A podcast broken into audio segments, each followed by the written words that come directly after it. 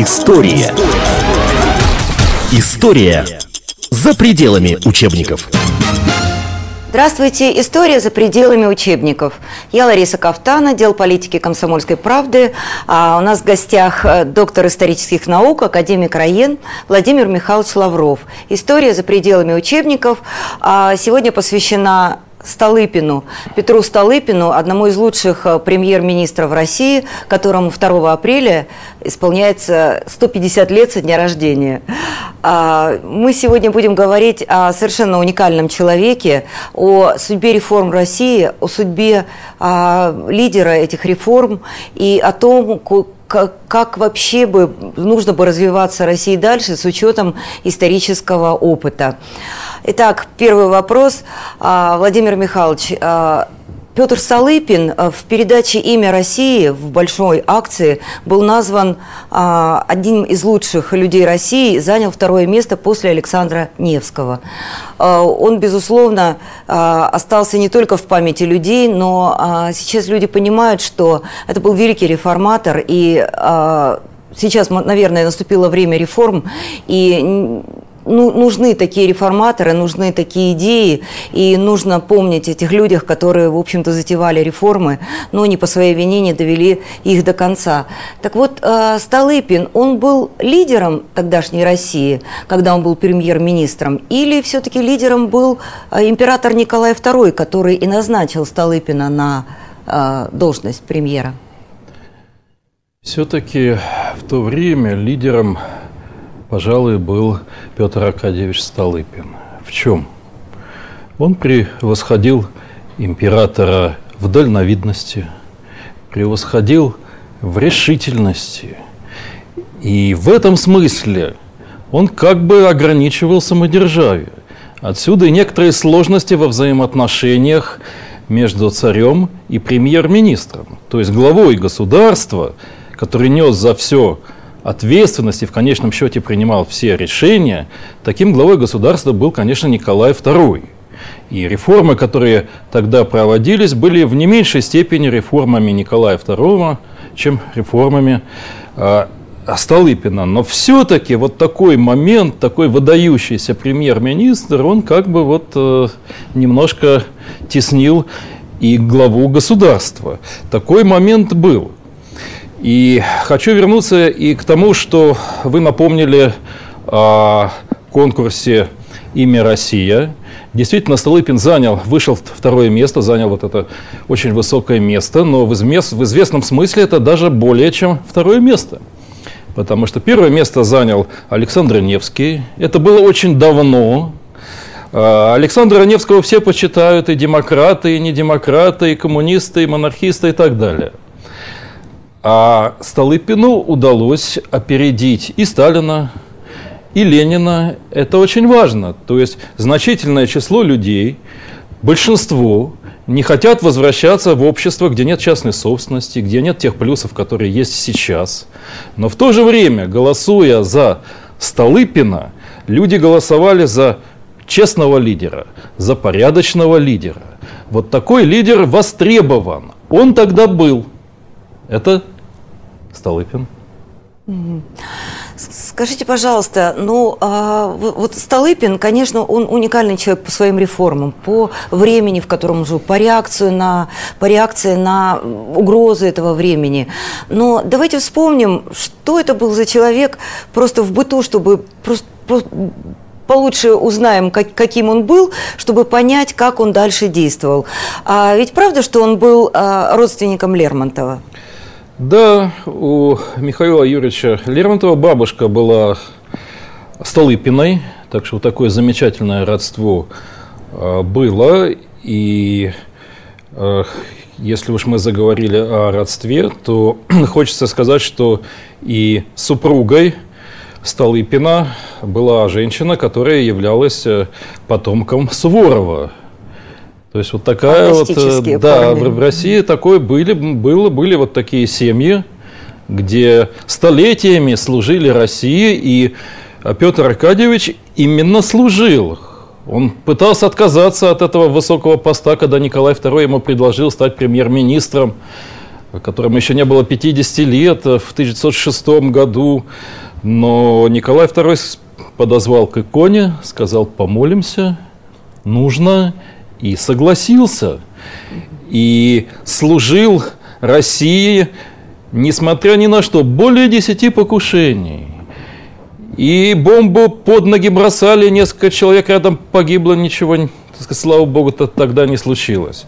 И взрывали дом, где он принимал посетителей. Э, дети пострадали, дочки хотели даже, даже ноги ампутировать, вот ему удалось уговорить врачей, чтобы не спешили, спасли. Спасли. Да. Но этот человек, который понимал, что может быть убит, даже считал, что, скорее всего, может быть убит, и ну, он завещал вот похоронить покушений. себя, да, там, где угу. это несчастье может произойти. Это произошло вот в Киеве угу. в одиннадцатом году. И в Киево-Печерской Но... лавре он похоронен. Да, да, да. Угу. И, кстати, вот э, к тому, о чем мы говорили раньше, Николай II на похоронах не присутствовал. Вот такой момент еще Почему? и современники. А вот в связи со сложностями взаимоотношений. И непростые отношения были у Столыпина и с Александрой Федоровной, с императрицей, потому что э, Столыпину очень не нравился Распутин. Mm-hmm. Э, императрица очень высоко почитала Распутина, который спасал ее мальчика, сына. Отсюда не сложились отношения императрицы с премьер-министром. Но на панихиде государь был, и когда в театре 1 сентября 1911 года э, террорист Багров, Багров, Багров. Э, смертельно ранил премьер-министра, премьер-министр, оседая, успел благословить государя, который был в том же зале, э, осенил его крестом, Э, я думаю, что несмотря на все сложности во взаимоотношениях, которые все-таки были, э, даже, вот предположим, э, ушел бы в отставку Столыпин, хотя, скажем, вдовствующая императрица Мария Федоровна была категорически против вот того, чтобы Столыпин ушел, потому что она совершенно справедливо считала, что вот этот человек, который держит в руках Россию – такой человек нужен. Ну, даже, предположим, он ушел бы в отставку. Вот такое произошло. Это не произошло. Но если бы это было, то, конечно, все равно, когда началась бы война, вот если бы он был бы жив и началась вот война, Германия в 2014 году напала на Россию, то э, в этой ситуации все, так сказать, там разногласия какие-то, не очень, кстати, большие. Все это было бы забыто. Я думаю, что Столыпин был бы возвращен в правительство, возглавил бы правительство.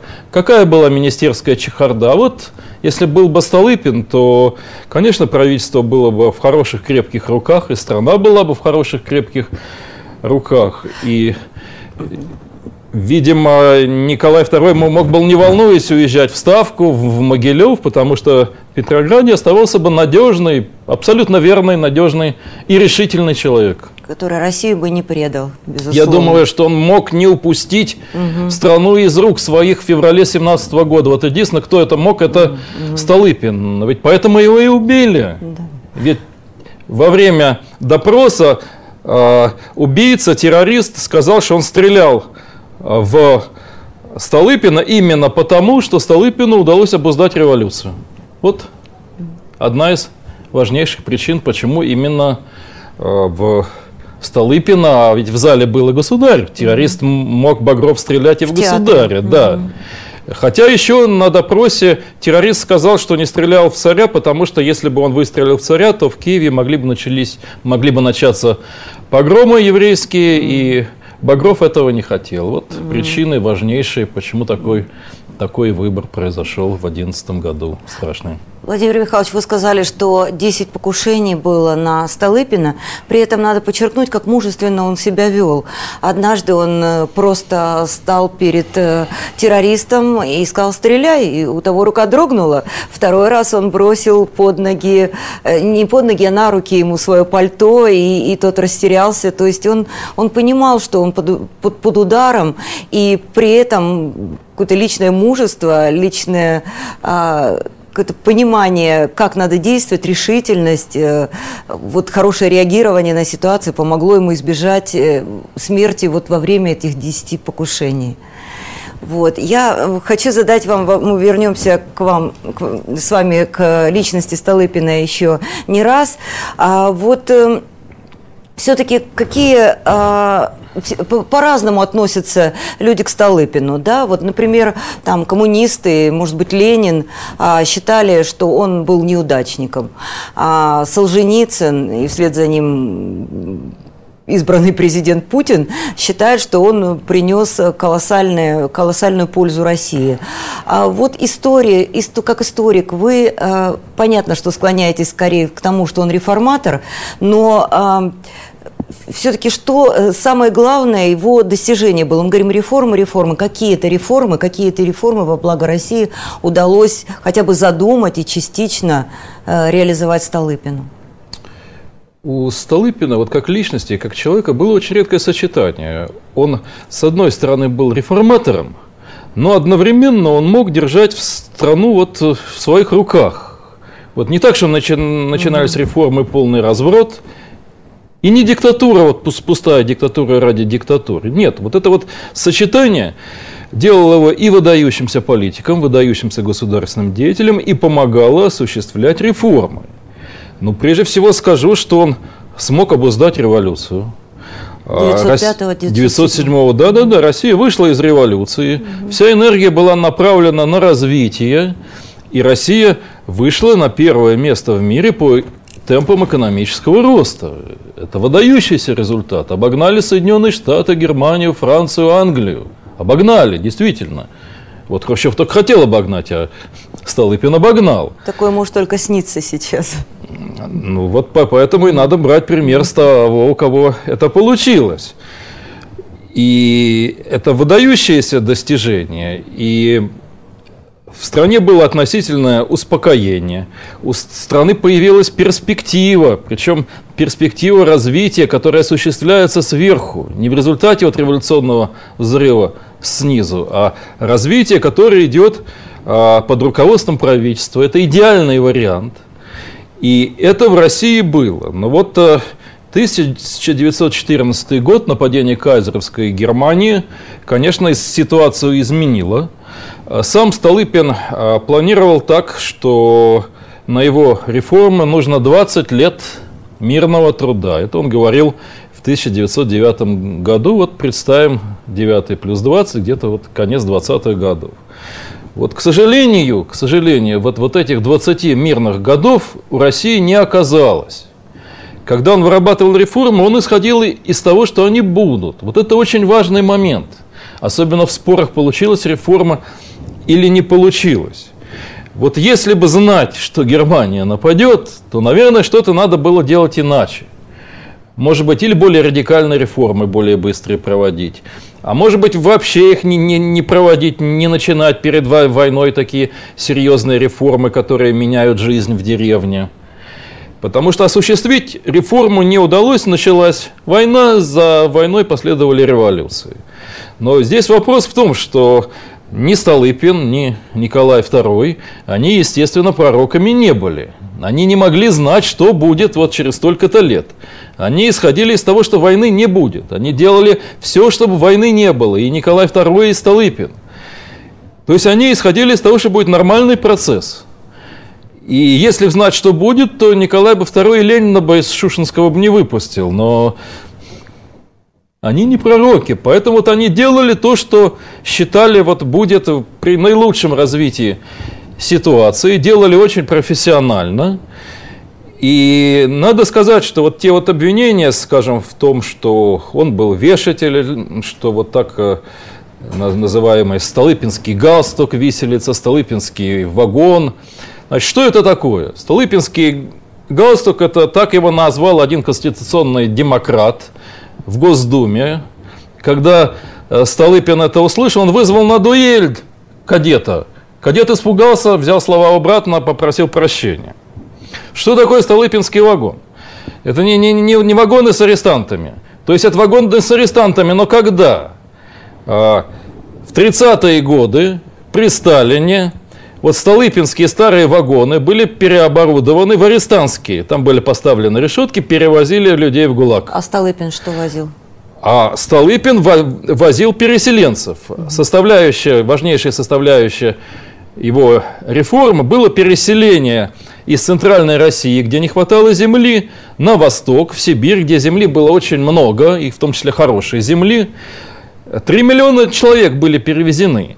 И вагон делился на две части. Вот в одной части ехали крестьяне, а в другой части везли их скот. Вот это столыпинские вагоны. Причем это делалось бесплатно, помогали с обедами, помогали э, с медицинской помощью, э, отменяли для переселенцев налоги. Вот масса таких было льгот. То есть на самом деле Столыпинские вагоны это нормальные, хорошие вагоны, которые бесплатно везли которые людей. везли людей в жизнь, а сталинские, да, Столыпинские да, да. в смерть. То, то есть вот когда, когда сейчас вот говорят Столыпинские вагоны, имеют в виду что-то страшное, это вот то, что было в 30-е годы, а не то, что было непосредственно при Столыпине. Э, Причем то, что делал Столыпин, это чрезвычайно актуально, потому что еще тогда Столыпин говорил о том, что если не будем там жить и работать мы, то там будут жить и работать китайцы. Сто лет назад говорил. Ничего не изменилось. Хуже ситуация стала, потому что население намного уменьшилось. И вот такой вот программы с государственной помощью, когда миллионы людей переселяют, такой программы нет сейчас. И она нужна, то есть нужно взять примеры со Столыпина, благо мы сейчас к нему все-таки хорошо относимся. Скажите, пожалуйста, вот э, мы отдаем дань Столыпину как реформатору, потому что у него очень хороший был пакет реформ, или есть что-то, что ему удалось все-таки от начала и до конца сделать? Вот если бы, если бы 20 лет, ну, утихомирил страну, угу. да, скажем, вот я э, упомянул еврейский погромы. Ему их удалось прекратить. Просто прекратить. Они в конце седьмого года прекратились в России. И это в том числе и его заслуга. И надо сказать, что это был человек, э, который был способен осмысливать то, что происходит. Вот, вот это очень важно. Он мыслил вперед.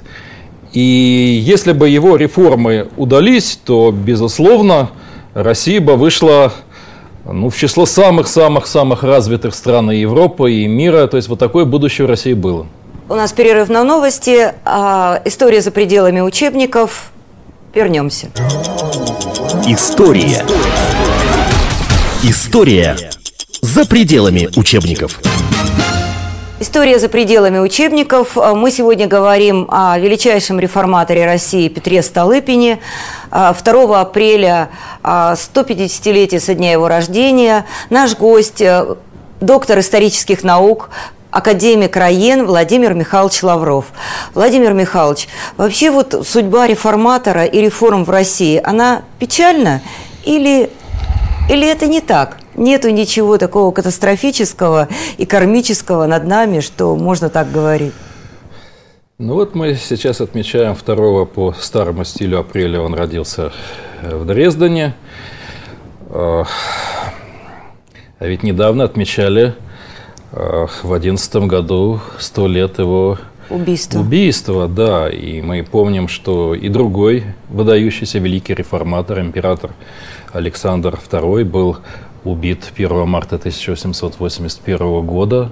Человек, который освободил крестьянство от крепостного рабства, крепостной зависимости, провел выдающиеся реформы. И что? И все были недовольны, каждый по-своему. Э, помещики не хотели вообще, чтобы отдавали землю. Крестьяне хотели получить всю землю вообще там и по помещу, и церковную какую только можно, и все бесплатно. Э, закончилось для освободителя это трагически.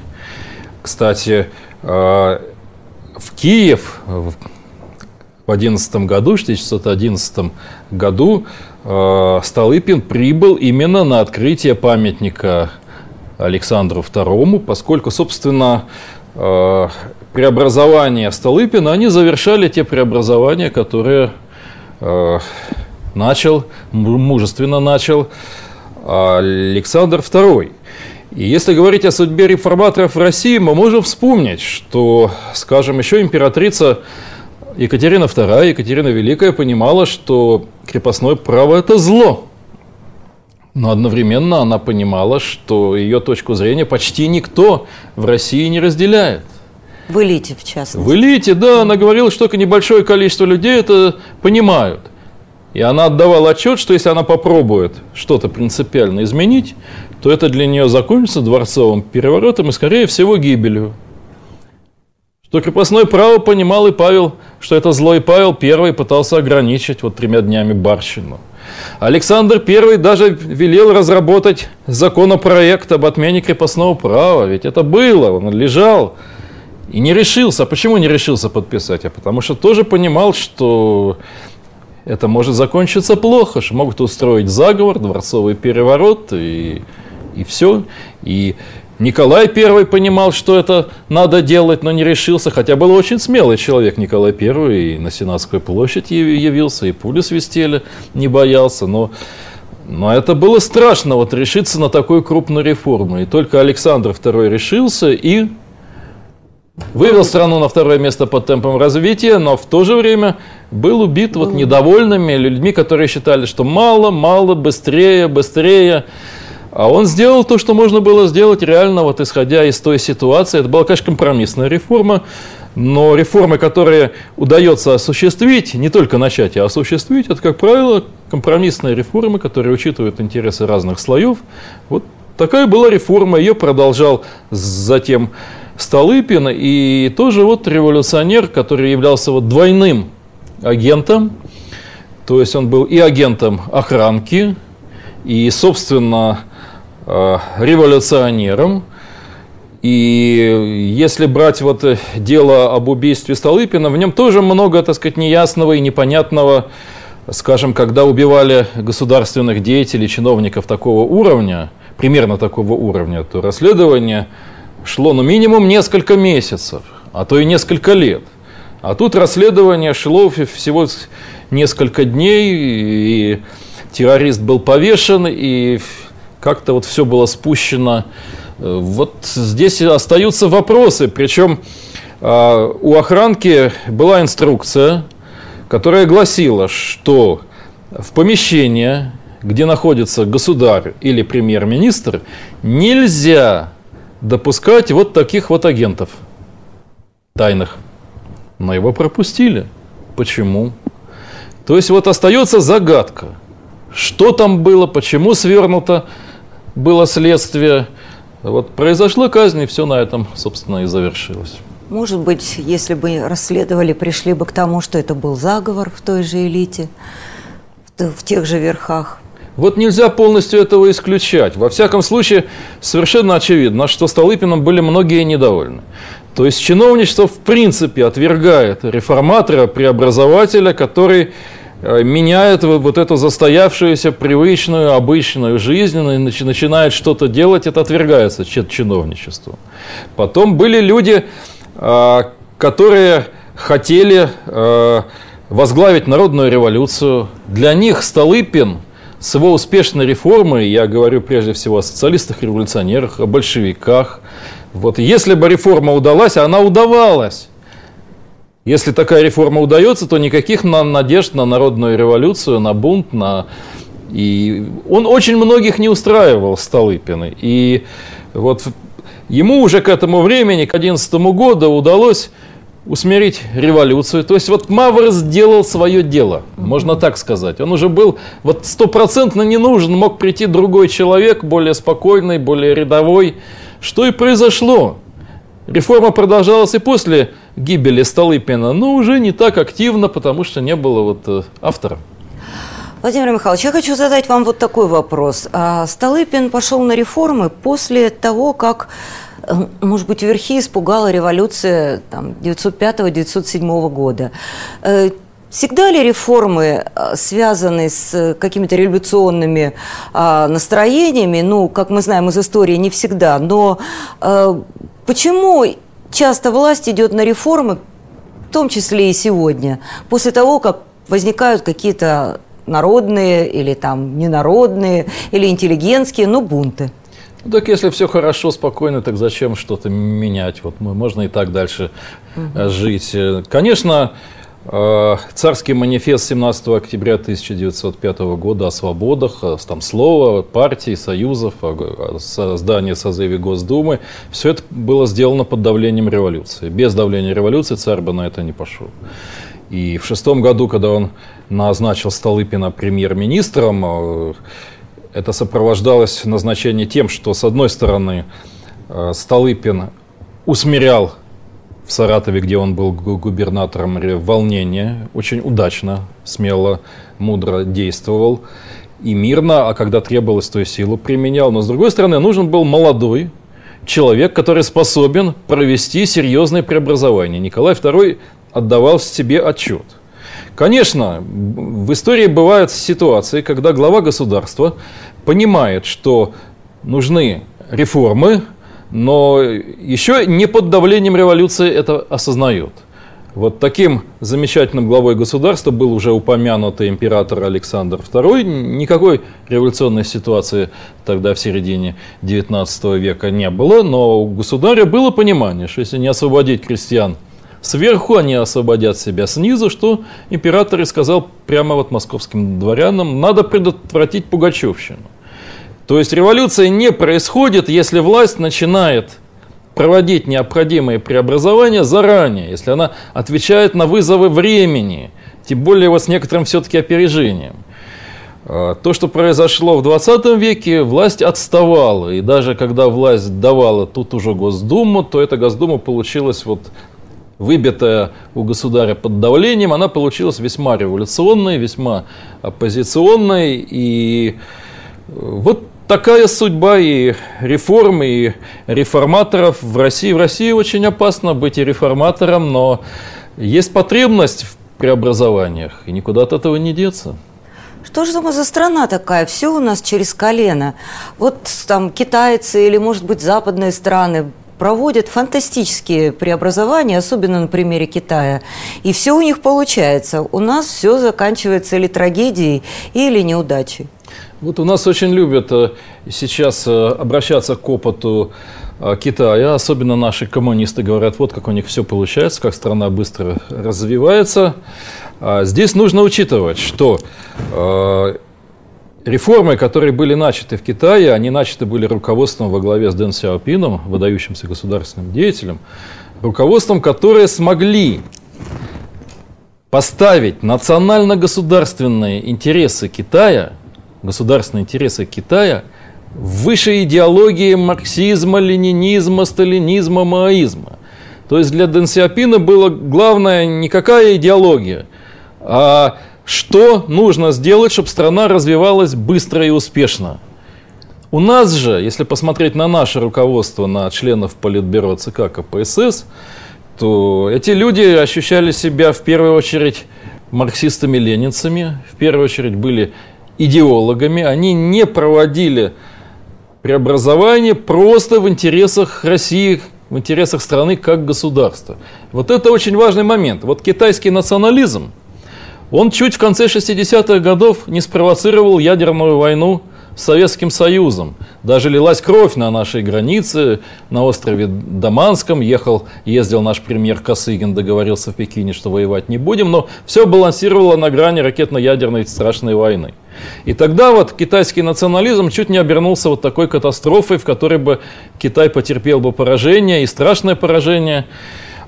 Но этот же национализм позволил Дэн Сиапину и его сторонникам провести преобразование не в соответствии с идеологическими представлениями маоизма, сталинизма, там, марксизма, а в соответствии с тем, что нужно для Китая.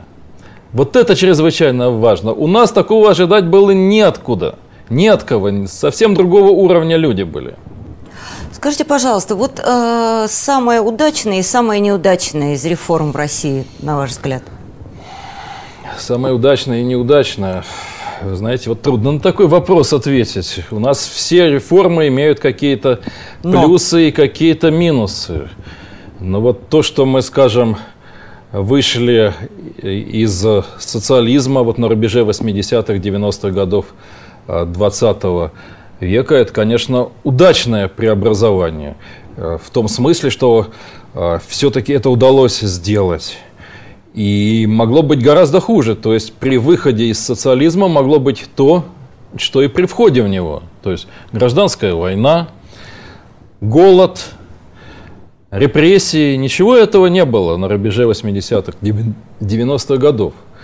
Но в то же время э, все это было настолько тяжело, сопровождалось э, и падением рождаемости, что вот говорить только об успехе, то есть это вот, ну, нужно было, вот через «не хочу», вот нужно было когда-то из этого входить, мы вышли. А если говорить о самой неудачной реформе, то, то, то вот тут зеркально получается, то нужно говорить о, об октябре 2017 года, в целом даже о 2017 годе. Э, конечно, попытка построить вот общество без частной собственности, вот такое общество коммунистическое, это была авантюра, это, ну, это делали те, с кем боролся Столыпин. Вот, вот они пришли к власти, они захватили власть, и они попытались, а в результате мы во многом потеряли 20 век. Вот, во всяком случае, в, в, в экономическом развитии, да и не только в экономическом, мы зашли в тупик, из которого еле-еле вы, выбираемся, до сих пор еще не выбрались в полной мере. Мы сегодня говорили с Владимиром Михайловичем Лавровым, доктором исторических наук, академиком РАЕН, о замечательном русском реформаторе Петре Столыпине. Спасибо. Спасибо вам. История. История за пределами учебников.